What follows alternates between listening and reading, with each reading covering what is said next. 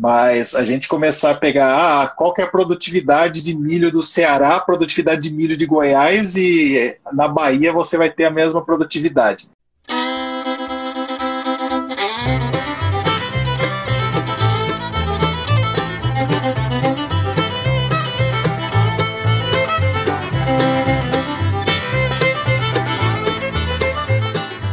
Inteliagro Podcast. Inteligência agrícola no seu dia a dia. O podcast para você que é profissional ou que quer conhecer mais da agricultura digital.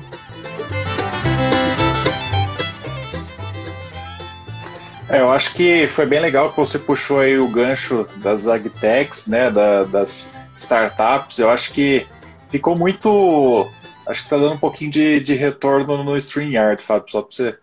É, e é, eu acho que no, no, não é nada assim tão difícil da gente imaginar que quando você quer entregar dados com maior valor, você tenda a entregá-los de maneira espacial, né? Então aí as plataformas WebGIS estão aos montes, né? A gente consegue aí fazer com que você tenha informações espacializadas seus talhões, piquetes, fazendas, blocos, seja lá o que for.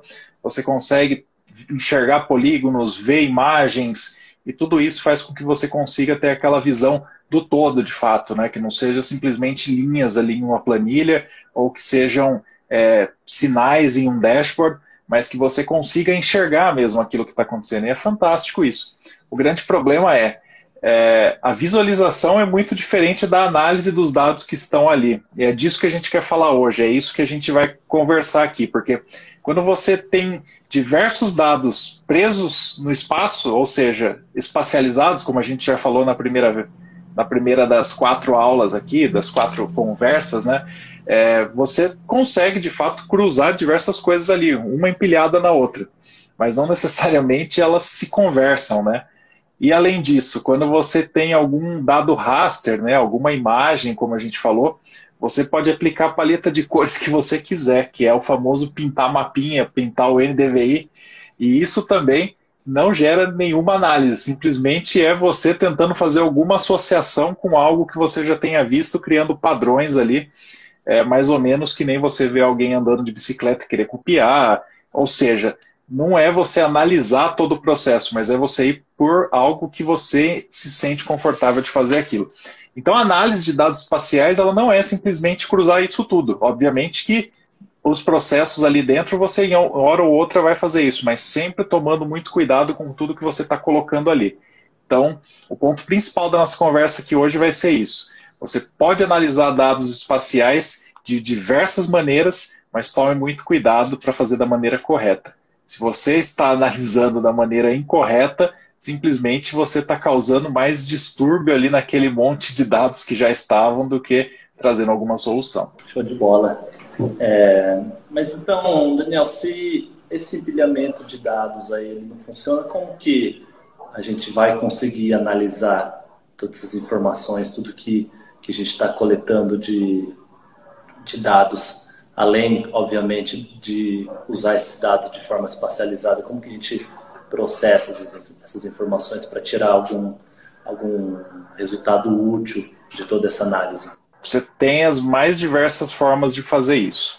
É, a forma que talvez seja mais simples e eficiente é você usar o caráter espacial daquele dado para gerar ele de uma forma que você consiga fazer uma estatística convencional daquela, daqueles dados que estão ali. Então, se você tiver é, diversas fontes de informações empilhadas ali, mas você queira para determinado ponto entender o que todas elas estão dizendo, relacionando isso a algum atributo, vamos lá, para dar um exemplo aí, acho que mais, é mais interessante do que ficar falando. Então, se eu estou em determinado lugar do espaço e ali eu quero saber qual que é a correlação que tem entre a minha altitude, a minha temperatura mínima, a minha quantidade de precipitação por ano é, quais são as correntes de, de, ventos que cruzam por ali em determinada época do ano, é, qual que é meu tipo de solo. Todas essas são informações que estão ali no espaço, né, naquele local você vai ter uma combinação dessas informações e isso eu quero correlacionar a minha produtividade de alguma cultura, vamos falar, sei lá, de um trigo de altitude no inverno, não sei. É, isso você consegue fazer extraindo todos esses dados para sua base e correlacionando com esse atributo que você quer e tentando fazer alguma coisa que explique aquilo. Né? Isso pode ser da maneira mais convencional possível, você fazendo uma estatística descritiva, selecionando quais são os principais fatores que importam ali e tentando fazer uma regressão simples, ou pode ser até de uma maneira muito mais inteligente hoje de você é, entender como aqueles dados estão se relacionando, retirar aquilo que existe de autocorrelação e colocar dentro de algum algoritmo que consiga fazer uma árvore de decisão aí, ou até mesmo indo muito mais profundo, fazer alguma coisa de deep learning. Coisas que a gente já falou aqui também. Então, se você ainda não entendeu algum desses termos, volta lá que aqui no Inteliagro a gente fala de tudo isso. E acho que o, o interessante é, isso aí é um começo, mas e se eu quiser fazer outros tipos de análises, né? E se eu quiser ir um pouco mais fundo, você pode criar caráter espacial para coisas que ainda não tinham, né? Algo muito interessante é, por exemplo, ah, eu tenho em determinada área, eu tenho uma fazenda, ali passa um rio, eu tenho onde está minha sede, eu tenho a estrada e eu tenho a minha reserva legal. E eu quero entender qual que é a influência de tudo isso no valor daquela terra algo do tipo. Eu posso simplesmente criar regras, então falar, é, a propriedade ela tem um valor mais alto quanto mais próxima da estrada, quanto é, mais bem localizada for a sede, quanto o rio ele dê água suficiente, mas tenha menor é, necessidade de você colocar vegetação nativa ali. E todas essas regras criadas eu posso dar um caráter espacial para elas e fazer um sistema que elas se cruzem e aí eu gero uma estatística nisso e ele vai me gerar uma nova fonte de informação. Então eu posso dizer a cada 5 metros eu quero ter ali uma classificação de qual que é o meu custo estimado daquela propriedade. É um outro tipo de análise. Outras análises ainda eu acho que a gente pode falar aí para frente, mas tem uma que eu tenho certeza que causa muita dúvida aí na galera e a gente vai falar sobre isso. Bom, é, eu acho que tem um outro tipo de análise que a gente pode fazer em cima em cima dessa, de mapas de, de imagem de satélite, que é utilizar essa informação é, da, da imagem e cruzar com alguns modelos, né? Modelos de crescimento de planta, por exemplo, esses modelos matemáticos que teoricamente seriam é, não espacializados, mas que a gente pode transformar esses modelos num caráter espacializado, né? Simplesmente a gente jogando aí um algoritmo para cada pixel, por exemplo. E acho que esse é um exemplo bom porque é o que a gente faz, né, dentro da nossa, da nossa nosso modelo de crescimento de, de biomassa para pastagens dentro da nossa startup, que a gente utiliza exatamente esse tipo de mecanismo. Né? Então a gente entra com a estatística é, para fazer essa coleta de informações aí de das imagens de satélite, né, o índice. Esse índice ele é espacializado e a gente consegue colocar um caráter que não é espacializado, que são os dados climáticos. É, obviamente que eles são espacializados, mas não em escala de uma propriedade rural, por exemplo, né? E a gente consegue jogar isso com um algoritmo utilizando as imagens satélite como sendo um input para gerar algum outro tipo de resultado. Então, acho que é, a, o futuro, para, pelo menos na minha opinião, ele tende para esse caminho, né? Você conseguir cruzar diversos tipos de informações, utilizando sempre também a, a estatística, já a estatística, que é para a gente conseguir criar um, um modelo que seja minimamente representativo para conseguir fazer uma gestão de, de, uma propriedade rural e ter dados que sejam é, minimamente aceitáveis, né, validados para que para que faça sentido todo esse arcabouço aí de tecnologias que a gente tem à disposição. Show, e é muito naquele ponto que você falou, né, da gente é, usar as imagens como uma fonte de dados georreferenciada, uma fonte de dados que você tem um caráter espacial ali nela. Então, usando as imagens dessa forma faz todo sentido, porque a gente não pode achar que a imagem vai resolver todos os seus problemas e querer começar a criar uma modelagem aí em cima de algo que você nem conhece profundamente, porque a imagem não faz milagres, né? Ela é simplesmente é, algo que está dizendo o que está acontecendo ali naquele momento. Então, usando aí com essas modelagens agroclimáticas, os modelos ecofisiológicos, você consegue de fato trazer esse tipo de informação, agregar muito mais valor aí a toda essa análise que você faz dentro de uma propriedade para crescimento de planta ou para senescência, para enchimento de grão, seja lá aquilo que você queira fazer. E também eu acho que é bastante interessante a gente pensar não só desse ponto, mas é algo que você acabou de falar e que eu queria tocar com o pessoal, que é a diferença entre você analisar dados e começar a usar a torta e a direita geoestatística. Né?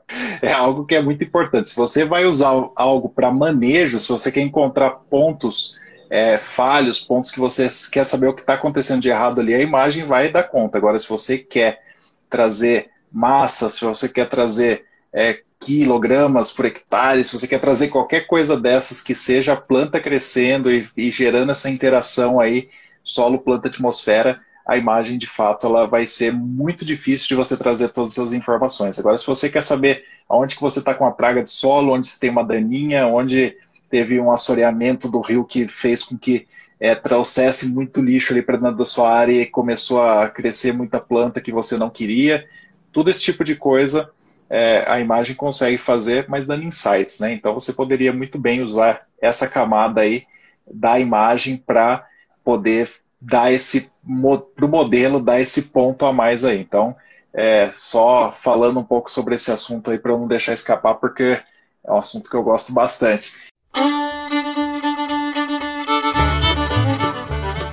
Acesse nosso site www.inteliagro.com.br e fique por dentro das maiores tendências da agricultura digital. Ah, e não esquece de seguir a gente nas redes sociais.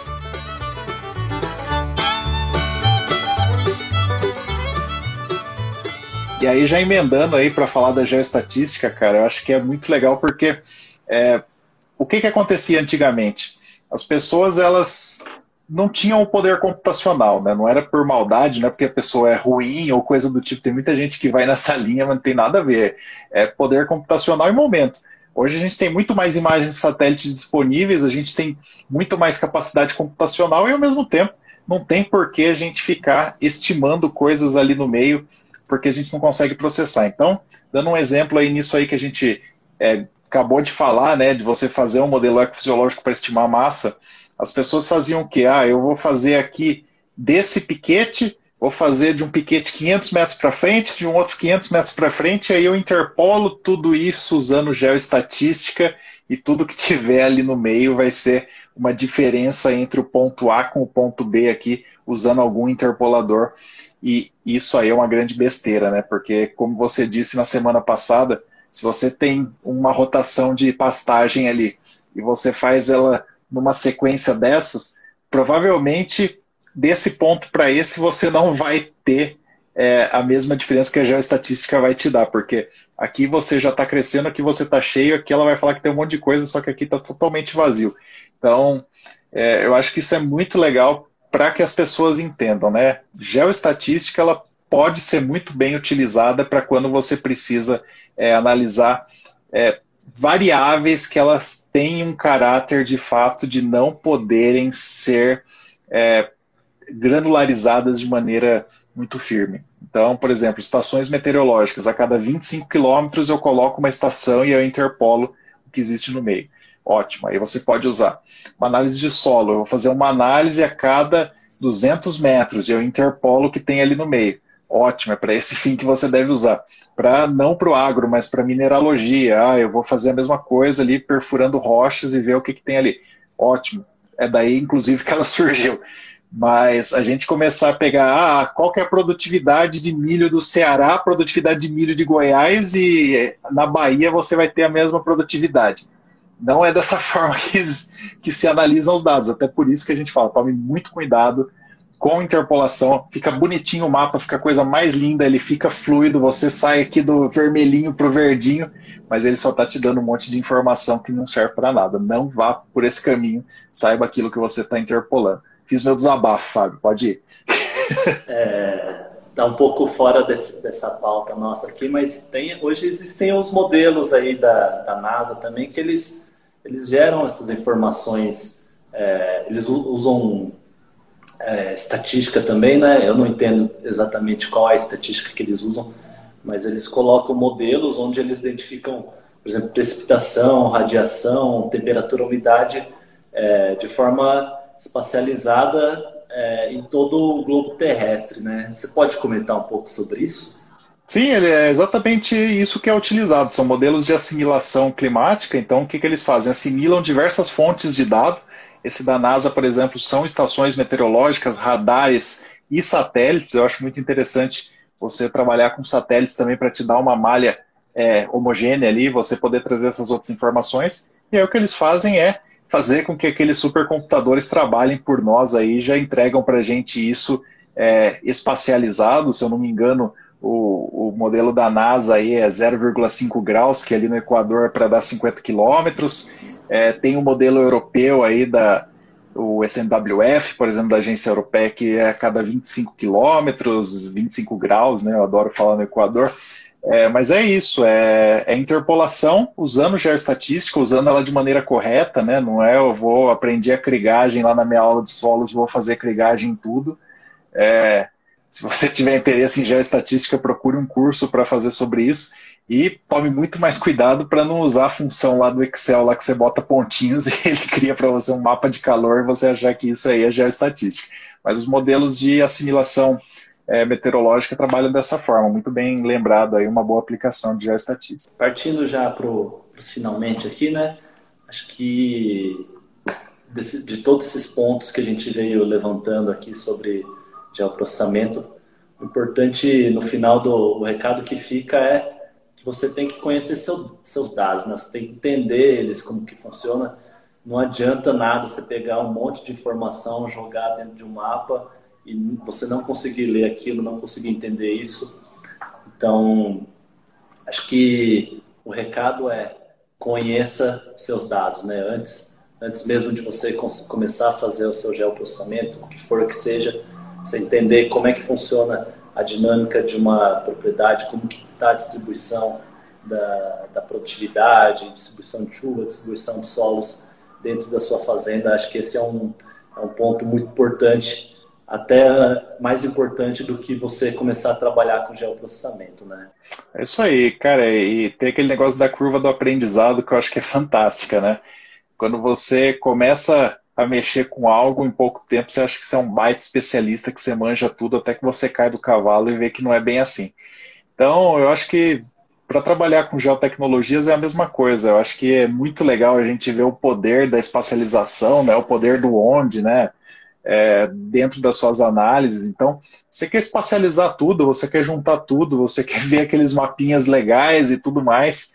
Mas é muito parecido, por exemplo, quando você aprende a mexer num software estatístico aí, você começa a cruzar um monte de dados, principalmente para o pessoal que está na pós-graduação aí, e de repente ele vai te dando um monte de coisa lá e você acha que beleza, e não sei o que, a hora que você foi ver, você fez um monte de besteira, né? Você teve um resultado aí que se aumentar o número de pombos, cresce a produção de milho no leste europeu.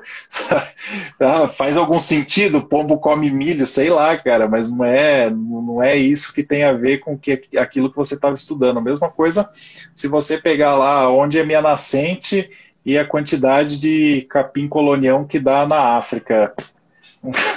tem nada a ver, né? tem, e tem gente que está fazendo coisas absurdas assim. Então, é, agora a gente tem até algo que é tivemos um acidente aí, Fábio. Tem algo que é mais difícil ainda de, de frear as pessoas assim, que é, existem hoje projetos fantásticos que te dão aí um mapeamento de uso do solo do país todo a cada ano. E ao mesmo tempo que a gente vê trabalhos magníficos saindo disso, a gente vê cada bobagem que não tem tamanho. Por quê? Talvez pessoas que não estejam preparadas ainda para entender qual é a fonte daqueles dados, de onde que veio, o que, que aquilo quer dizer, qual que é essa. Então é, é isso que você falou. Resumindo, tudo isso é conheça seus dados, saiba como que se trabalha com geotecnologias, conheça pelo menos um pouquinho e vá fundo naquilo. Quando você começar a ir mais fundo, aí a curva do aprendizado que eu comecei falando, você vai vendo que você sabe menos, menos, menos, mas você está aprendendo mais e de repente você sim está pronto para trabalhar aí com isso. Então, ferramentas fantásticas, é, a gente poder ter hoje plataformas que rodam no celular, plataformas que processam rapidamente e ao mesmo tempo a gente. o Paulo aí falou que eu fiquei tão indignado que derrubou sua câmera. É verdade, a minha indignação nesse tema é. Brincadeira aí. É, mas eu acho que se você não tiver preparado para entender como tudo isso é de fato científico, como tudo isso é algo que faz sentido, você pode estar fazendo besteira. Ao mesmo tempo que se você parar e estudar só um pouquinho, você pode estar pronto para trabalhar com isso. Você não precisa ser um grande especialista da área. Você aí profissional de agrárias, já teve lá um cheirinho disso na sua graduação. Se você só ler um pouquinho mais, se você ficar aqui com a gente ao longo desse tempo, prestar atenção em tudo que existe aí de, de coisas novas surgindo, com certeza você vai estar pronto para trabalhar com isso, não tenha medo, só tenha um pouquinho de cuidado. Eu acho que o recado é esse mesmo, né? O, hoje a gente tem uma capacidade aí de geração de, de dados, uma capacidade tecnológica muito maior do que o ser humano está capaz de processar, né? Do que a gente consegue extrair de informação de fato é, que seja útil, relevante aí para o produtor rural. Então, eu vejo um, um, caminho, um mar muito aberto ainda de oportunidade para quem quer se aventurar nesse setor. Eu comecei a entender sobre mapas só depois que eu me formei. Eu comecei a enxergar a importância desses mapas depois que eu me formei a princípio, eu enxergava ele como simplesmente uma ferramenta onde você conseguiria é, deixar um projeto mais bonito, deixar um, impressionar um produtor, né, colocar as informações lá, mas depois eu entendi o poder real dele, como que essas imagens que a gente tem hoje à disposição, é, todos os mapas de solos que já existem aí na onde muitos pesquisadores vêm, vêm construindo, é, então, acho que o recado final é, é esse mesmo. Hoje tem muita, muita coisa aí que pode ser desenvolvido, muita oportunidade e só está faltando gente aí com vontade né, de atuar nesse setor, que ainda está muito carente, principalmente de, de agrônomos que estejam querendo se, se meter nesse setor aí. E a gente espera que daqui para frente surja muito mais é, negócios e produtos que a, a, apoiem aí a, os produtores a, serem mais eficientes na sua produção agrícola. É, eu acho que na verdade faltam todos os profissionais de agrárias aí que queiram se embrenhar nesse caminho mesmo. Eu acho que é, eu, eu, eu, sinto muito as pessoas falam assim: ah, vocês lá da agrícola trabalham muito com isso. E não tem nada a ver. De todos os meus amigos da agrícola, se eu contar, não enche uma mão aqui de quantos trabalham com isso.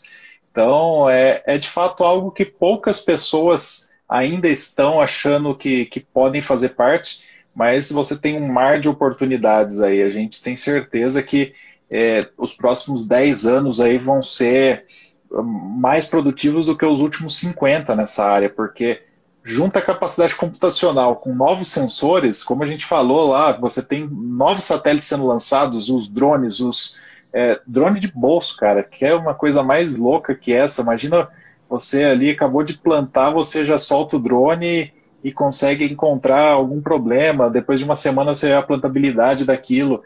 É, ninguém nunca pensou nisso, de, de, como seria possível, né? E, e de repente é. E como que você vai estar pronto para analisar isso daí? Você vai ficar olhando a foto lá por cima, lá falando, ah, acho que falhou aqui. Não, você tem que estar pronto para saber colocar isso daí de uma maneira que seja auditável, que seja fácil de se trabalhar e, sobretudo, que isso tudo faça sentido aí ao longo da jornada. Muitas áreas precisam dessa interface, assim como muitas áreas precisam de interface com outras aplicações da agricultura digital que a gente sabe aí que o profissional que quer trabalhar nisso vai ter um mar aí de oportunidades, porque agora é a hora. Agora que a gente tem que fazer acontecer. Então a gente está encerrando aí essa série de quatro lives com esse foco em georreferenciamento e geoprocessamento. Se você ainda não assistiu as outras, vai lá. Não precisa assistir em sequência, então cada uma é muito independente da outra, né? Mas eu sugiro que vocês vão lá e assistam. São, a gente está aí no Instagram, tem no podcast também. e no YouTube, né? Então a gente começou fazendo um review geral aqui. A gente falou sobre o poder do onde na gestão de uma fazenda, como você pode utilizar essa informação localizada para você é, melhorar a sua tomada de decisão, né? Depois a gente falou sobre uma, uma ótima ferramenta aí, como usar o GIS no agro digital, como você consegue coletar essas informações, processar isso e quais são os principais tipos de mapas que podem ser gerados. A gente falou um pouco sobre quais tipos de imagens que existem e para que, que eles servem dentro do, da produção agrícola. E hoje, finalizando aí, é essas análises de dados espaciais para serem aplicados no agro. Então, acho que fica bem resumido aqui tudo que a gente veio falando ao longo dessas quatro últimas semanas. E aí eu deixo aí um recado, deixa você aí, Daniel, um recado final para a turma. De agricultura digital, processo não é o produto. Falamos de geotecnologias, um grande abraço e até mais.